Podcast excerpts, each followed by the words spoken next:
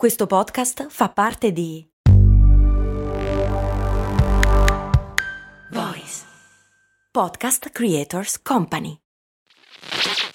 Ciao, sono Max Corona e prima di dedicare tutta la mia vita a raccontare le storie di tre marchi più famosi, volevo avere un fast food. Un fast food di zuppe per la precisione. Sì, sì, hai capito bene, un posto proprio come un vero e proprio fast food di hamburger, ma al posto dei panini vellutate e minestre. Avevo trovato anche un nome, So Up. Purtroppo non ho mai dato una vera occasione a questa idea. All'epoca lavoravo, dovevo pagare l'affitto, sapete, lasciare tutto per lanciare una startup mi sembrava un rischio troppo grande. Ed è un vero peccato che all'epoca non ci fosse un progetto come lo Startup Builder di Startup Gigs, che supporta anche questo ascolto. È un percorso pratico, concreto e flessibile che ti dà tutti gli strumenti per poter credere nella tua idea aumentando così la probabilità di successo, e che in 14 edizioni ha già incubato oltre 1000 progetti, supportato oltre 2000 persone e aiutato loro a raccogliere oltre 9 milioni di euro di finanziamento. Non è necessario lasciare il proprio lavoro e fare un salto nel vuoto per dar voce a quell'idea che ti tiene sveglio la notte. Se hai un'idea che vuoi finalmente realizzare, questo è il momento. Le candidature sono aperte. Prenota subito la prima chiamata di approfondimento gratuita. Trovi tutte le informazioni su www.startup appbuilder.it. Stai ascoltando Yves Saint Laurent, parte 1. Ricordi d'infanzia.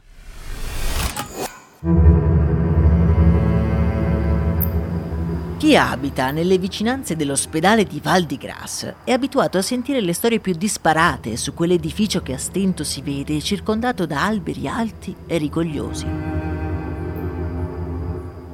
È un ospedale ma non si sentono urla o lamenti e nessuno viene mai a trovare i malati. È un maestoso edificio bianco, un'entrata imponente e una serie di grandi finestre che ricoprono ordinate le quattro facciate. Finestre che non vengono mai aperte, sbarrate dalle grandi inferriate. Di tanto in tanto questa quiete apparente è interrotta da una grigia ambulanza che a notte fonda, sperando di non essere notata, entra dai cancelli e si ferma sul selciato.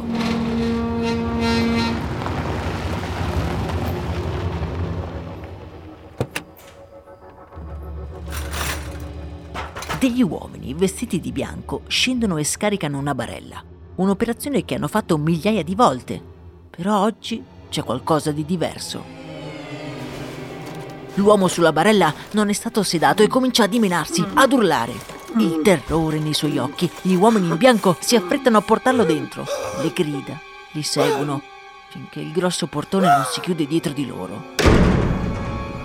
Ma che cos'è che abbiamo appena assistito? Che cos'è questo posto e soprattutto, chi è quell'uomo? Max Corona, che sarei io, presenta Storie di Brand un entusiasmante viaggio back in the future alla scoperta delle storie che si nascondono dietro i marchi più famosi.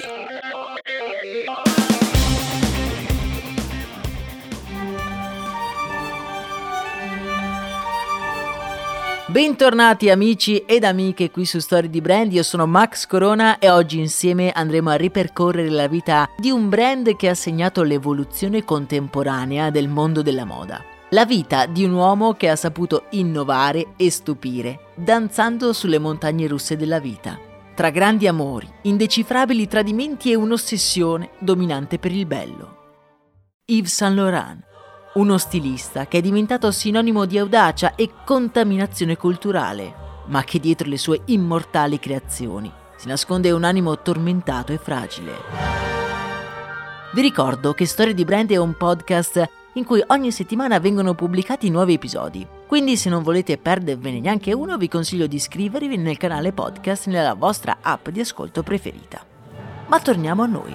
Siete pronti a compiere un viaggio non solo nella moda, ma anche nei meandri di una mente unica nel suo genere. Il nostro viaggio, amici miei, parte da un luogo davvero inaspettato.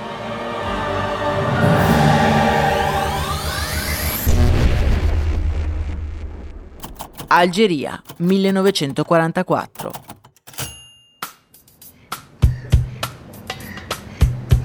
Orano è una città di commercianti provenienti da ogni parte dell'Europa, immersa in un patchwork di mille colori, sotto il calmo sole del Nord Africa. Una villa bianca e maestosa è appoggiata sulla sommità di una scogliera. Le onde del mar Mediterraneo si rompono sulle rocce. Le palme fanno ombra al giardino davanti alla villa e una signora elegante tiene d'occhio tre bambini, due femmine e un maschio, che stanno giocando vicini. D'un tratto, lo sguardo della donna è come in preda ad un fremito improvviso. Si è accorta solo ora di una cosa che aveva davanti agli occhi. Yves, cosa stai facendo? Mettile subito giù. La madre, scendendo le scale, si avvicina al bambino che tiene in mano delle forbici appuntite. Le sorelline, non chiamate in causa, si dileguano velocemente limitandosi ad osservare la scena da lontano. La madre si avvicina minacciosa al bambino che inutilmente cerca di nascondere l'arma affilata dietro la schiena. La madre è arrabbiata, ma la sua attenzione subito si sposta dalle forbici a quello che suo figlio stava ritagliando. Erano delle bambole di carta, rifinite nei minimi dettagli e tutte con vestitini sagomati e colorati. Ma li hai fatti tu? Quel bambino che annuisce colpevole e che stringe forte le forbici dietro la schiena è proprio Yves Saint Laurent. Ha appena 5 anni e lui non può saperlo, ma quelle piccole bamboline di carta rappresenteranno una passione che presto diventerà una missione di vita.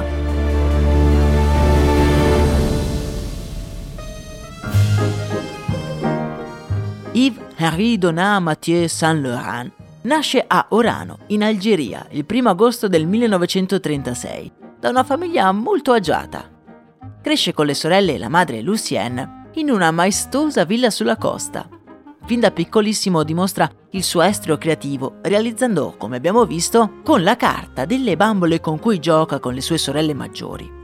Lucienne, la mamma, è di grande ispirazione per Yves. È abituata alla vita mondana, ama vestirsi elegante e quando Yves è piccolino e sua madre gli abbottona il cappotto prima di uscire, lui resta incantato di fronte alle sue camicie con quei fiocchi giganti al collo. Preferisce di gran lunga quei momenti immerso nell'odore di canfora degli abiti all'amicizia di suoi coetanei. Coetanei che non lo considerano. Per loro è un tipo strano, chiaramente effeminato, che gioca con le bambole e ama vestirsi da donna.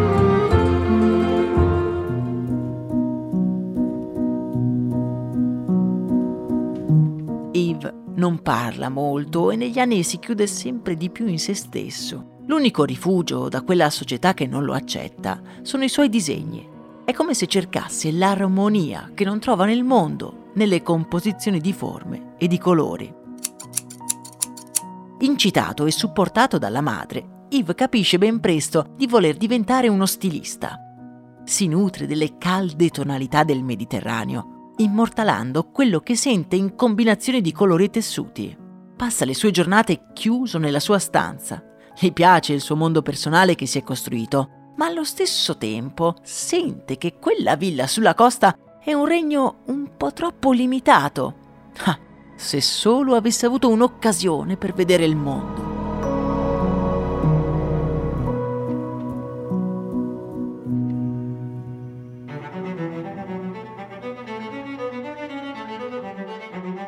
Questa irrequietudine cresce prepotente nel giovane Yves, tanto che man mano che gli anni passano diventa ossessionato dall'idea di viaggiare, vedere il mondo e incastonare quello che vede e che sente in crisalidi di stile. Ormai sulla sua scrivania i bozzetti non si contano più e sono tutti ordinati in una pila di fogli che ogni giorno diventa sempre più alta. Un giorno sua madre bussa alla porta tutta titubante ha un giornale sotto braccio. Posso? Ho pensato che forse questo poteva interessarti. Dice aprendo il giornale ad una pagina ben specifica. Il segretario internazionale della Lana ha indetto un concorso di moda a Parigi. Tante categorie per aspiranti stilisti. Yves legge e rilegge il passaggio con la frenesia di chi aspetta da anni quell'occasione. Il cuore gli pulsa nelle tempie e colto da un'improvvisa energia scatta in piedi e abbraccia sua madre. Beh, è ora di fare le valigie. Si va a Parigi.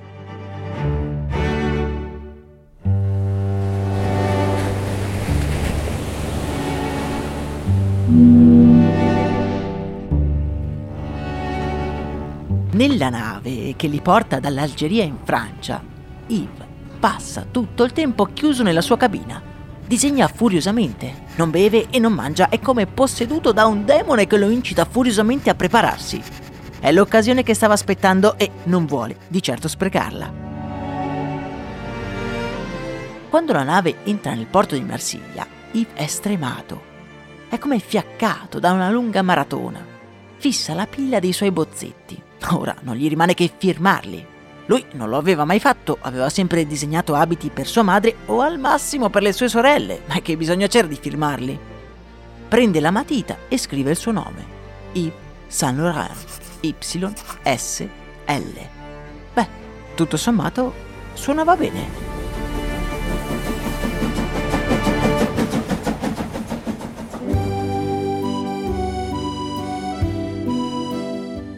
Parigi è una città piena di vita, tante realtà che si accavallano in un unico calderone di colori e di emozioni. I clochard si mischiano con i signorotti borghesi e i giovani affollano le rive della Senna. La guerra è finita da poco e un clima di rinascita pervade l'aria.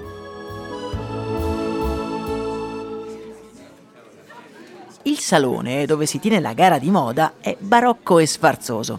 Aspiranti stilisti sono arrivati un po' da tutto il mondo giovani e meno giovani, stringono le teche di cuoio dove come tesori tengono nascosti i loro disegni. Yves non riesce a godersi quel mondo. Sente che tutti in quella sala sono più esperti di lui, sono più adulti, professionisti navigati. E che cosa ci faceva lui lì in mezzo? Lui che veniva da una colonia. Per alcuni non è neanche francese. È la più classica delle sindromi dell'impostore un pensiero latente che ti convince di non essere mai abbastanza, un pensiero assurdo per tutti, la realtà per te. Il tempo passa lentamente e lui aspetta il suo turno, seduto su una sedia ad un tavolo accanto ad altri aspiranti stilisti. Nell'attesa cerca di sbirciare i disegni del suo vicino di posto. Spero ti piacciono, dice il ragazzo, cogliendolo sul fatto non è molto più vecchio di Yves e guarda il nostro protagonista con aria di sfida. Mi chiamo Carl, Karl Lagerfeld.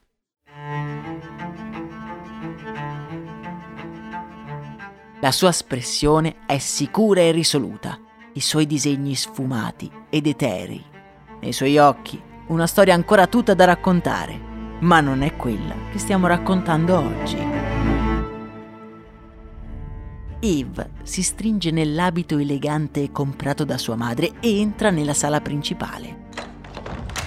Tra la giuria c'è chi ha sonnato sbadiglia. Hanno visto tanti abiti, tante giovani promesse, ma ben poche emozioni.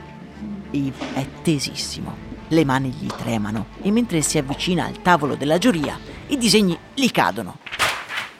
Frettolosamente li raccoglie, ormai ha tutti gli occhi addosso. Ora lo avrebbero rispedito in Algeria, lo sa, e invece, in quella sala succede qualcosa di veramente inaspettato.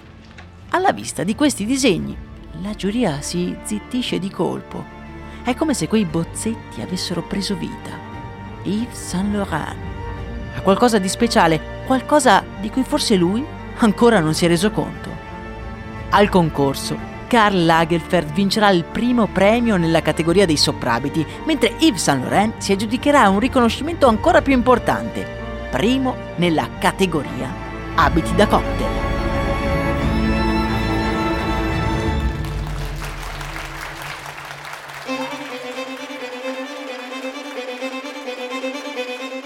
Yves stringe la mano all'organizzatore davanti agli occhi della madre, che in prima fila applaude frenetica. In una delle ultime file, un uomo calvo e con un vestito bianco elegantissimo è seduto su una poltrona. Sta fumando una sigaretta, in modo tranquillo. Appena Yves sale sul palco, chiama a sé uno dei giornalisti lì vicino. Quello giovane. Chi è? Portatelo da me. Quell'uomo che scruta attentamente quel ragazzo timido nascosto da quei pesanti occhiali neri è Christian Dior. E proprio in quel momento la vita di Yves Saint Laurent è cambiata per sempre.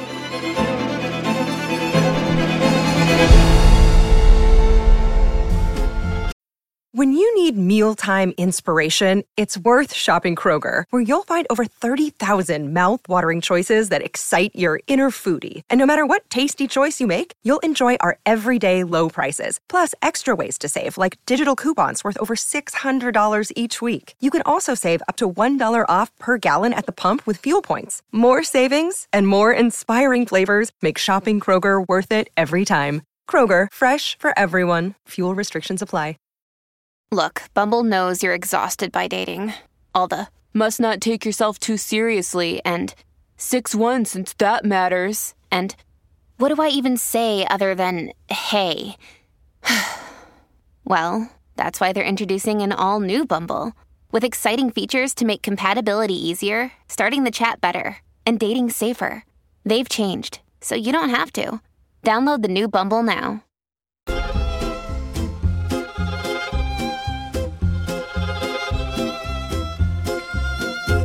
Yves Saint Laurent è un giovane prodigio della moda e dopo un'infanzia passata a disegnare vestiti per sua madre e per le sue sorelle, arriva a Parigi, dove viene convocato dal più grande stilista vivente, Christian Dior. 1955. Parigi.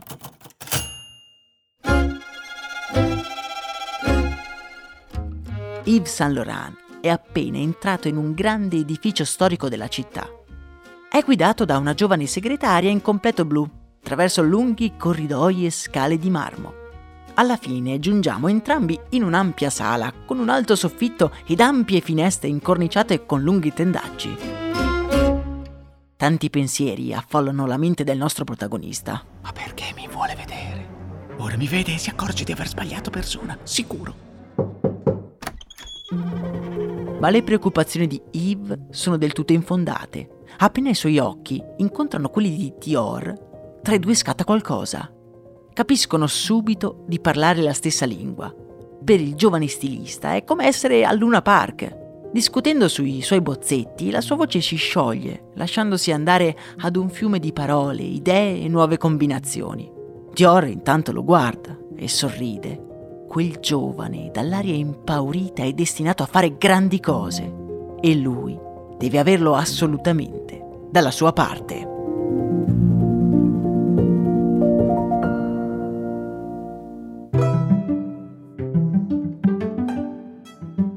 E così Yves Saint Laurent si ritrova a lavorare per la maison di Christian Dior. Sebbene il capo della casa francese gli abbia offerto un lavoro da stilista a tutti gli effetti, Yves in un primo momento declina l'offerta. Non si sente pronto, degno di disegnare i nuovi abiti per Dior. Si dedica quindi agli accessori, una categoria molto rinomata oggigiorno, ma che all'epoca era destinata agli apprendisti e ai garzoni. Yves si sente di vivere in paradiso lasciare libero sfogo alla sua creatività. E poi Parigi. Parigi è il centro del mondo, nuove tendenze affollano le rive della Senna. Yves è affascinato dai ceti più ribelli e bassi della scala sociale.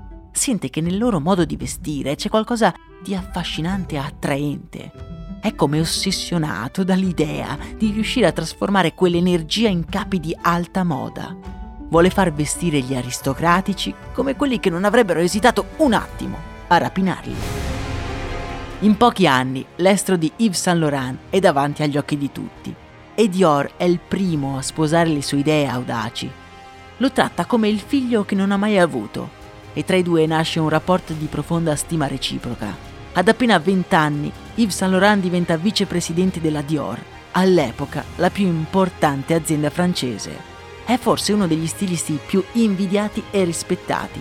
E tutti gli sorridono e gli dedicano quelle attenzioni che gli erano mancate durante l'adolescenza. Si sente come in un sogno, protetto. Tutti sono gentili e cordiali. O almeno lo sono di facciata. Gli alti dirigenti della Dior non vedono di certo di buon occhio tutte queste attenzioni per questo giovane stilista lo vedono come una minaccia per i loro portafogli. Ma finché Christian Dior è al comando, il suo rampollo è intoccabile.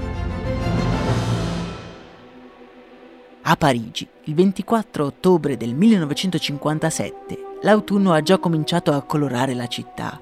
Le foglie gialle invadono i viali e dalla finestra dello studio di Yves Saint Laurent nuvoloni neri si vedono all'orizzonte. Lo stilista è assorto tra i suoi pensieri quando improvvisamente squilla il telefono. Yves, non so come dirtelo. Christian è morto. Stamattina. Il tempo sembra fermarsi. La cornetta in mano e lo sguardo fisso nel vuoto. Ma come morto? Christian Dior viene stroncato improvvisamente a 52 anni, quando si trova in Italia a Montecatini Terme. Per Yves questo è un duro colpo. Era l'unica persona oltre a sua madre che aveva mai creduto in lui. E ora lo aveva abbandonato lasciandogli sulle spalle un peso enorme.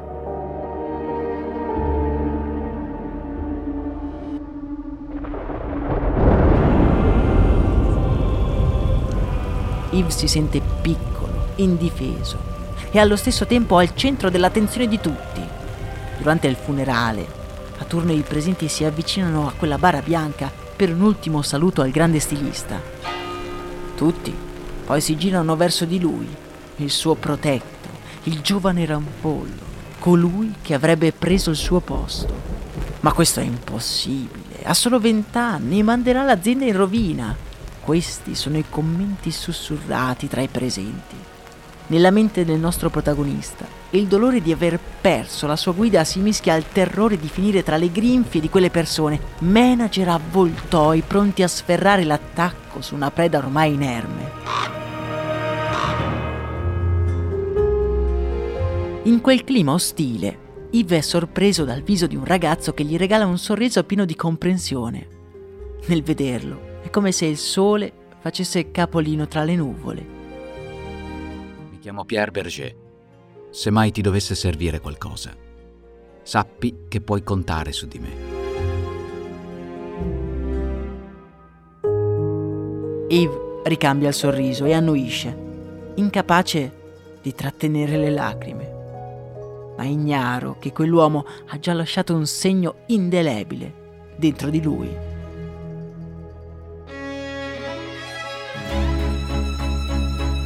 Christian Dior alla sua morte lascia scritto che il suo successore alla guida della sua maison sarebbe dovuto essere Yves Saint Laurent, l'unico a suo dire capace di portare Dior nel futuro.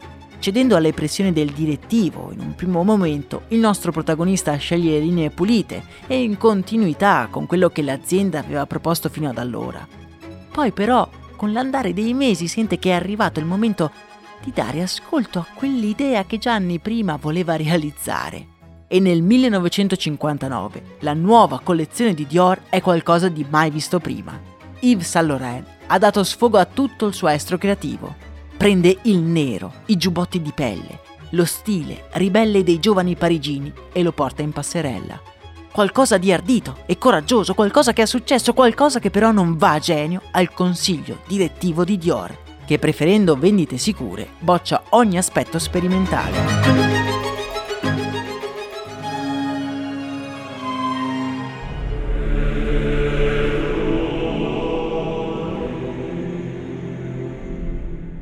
Una sera dell'ottobre del 1959, il consiglio direttivo si riunisce all'oscuro del giovane presidente. È come una società segreta. E fuori controllo porterà il marchio in rovina. Sono d'accordo. Dobbiamo trovare una soluzione per farlo fuori. Qualcosa di elegante.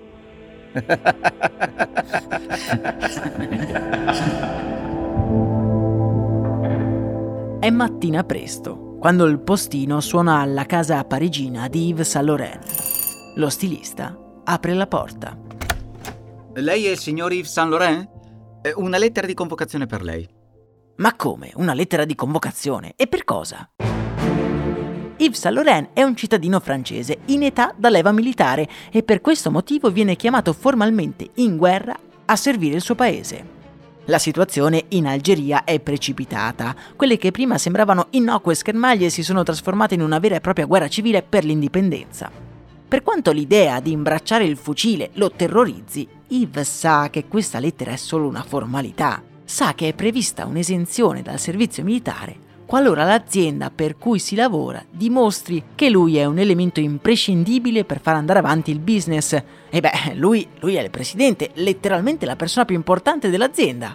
Quindi non ci dovrebbero essere problemi. Purtroppo per il nostro protagonista, il direttivo di Dior ha altri piani. Quella lettera diventa l'espediente freddo ed elegante per farlo fuori. I suoi servigi non sono indispensabili per il brand e quindi beh, lui può adempiere ai doveri di servizio per la patria.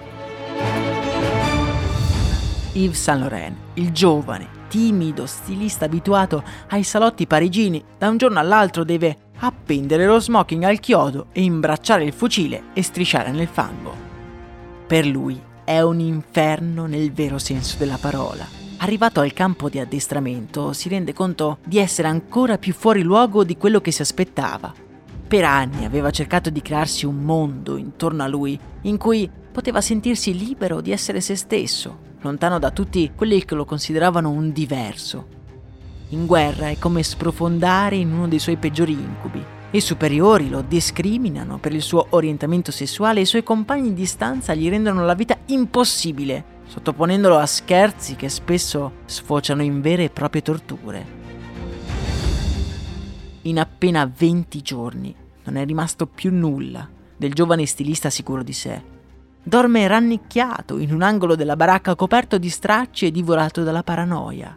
Il comandante del suo reggimento, vedendolo in quello stato, decide di rimandarlo a Parigi, ma non prima di essersi assicurato un trattamento speciale curativo per la sua pericolosa situazione psicologica.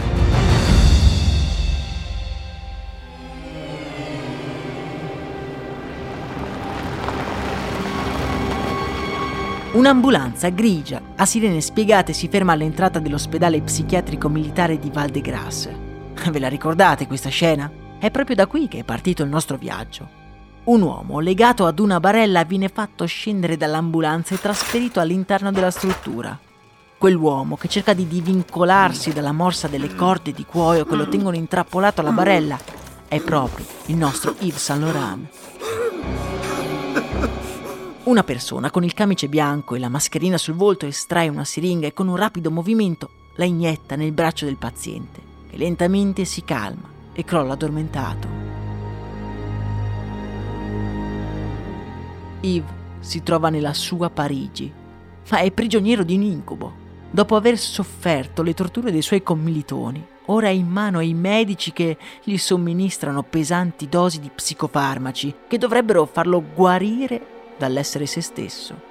Una follia che culmina addirittura con alcune sedute di elettroshock. Venendo a sapere che è a Parigi, Pierre Berger, l'amico che aveva conosciuto al funerale di Christian Dior, lo va a trovare riuscendo a corrompere uno dei medici che lo stanno sorvegliando. Yves è irriconoscibile, pelle e ossa, Pesanti occhiaie circondano due occhi vuoti e velati dai quali è impossibile scorgere quella scintilla che tanto aveva alimentato il fuoco della sua creatività. Yves! Yves! Riesci a sentirmi? È successa una cosa che devi sapere. Nella prossima puntata. Yves Saint Laurent è una casa distrutta che deve essere ricostruita un cigno elegante capace di guardare e incarnare l'essenza del tempo, un uomo alla cui sete di bellezza si affiancherà anche un'inesorabile fame di vendetta. Per non perdere il prossimo episodio, segui il podcast nella tua app di ascolto preferita e seguici nei canali social. In descrizione potete trovare tutti i link per approfondire le nostre storie. Io sono Max Corona e questo è Storie di Brand.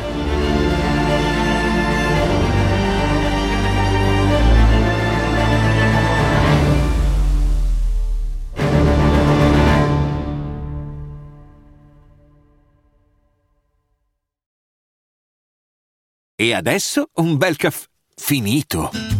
Perché rischiare di rimanere senza caffè quando puoi abbonarti a Caffè Borbone? Prezzi vantaggiosi, costi di spedizione inclusi, tante possibilità di personalizzazione e l'abbonamento lo sospendi quando vuoi. Decidi tu la frequenza, la qualità, scegli tra le cialde e capsule compatibili e crea il tuo mix di gusti e miscele.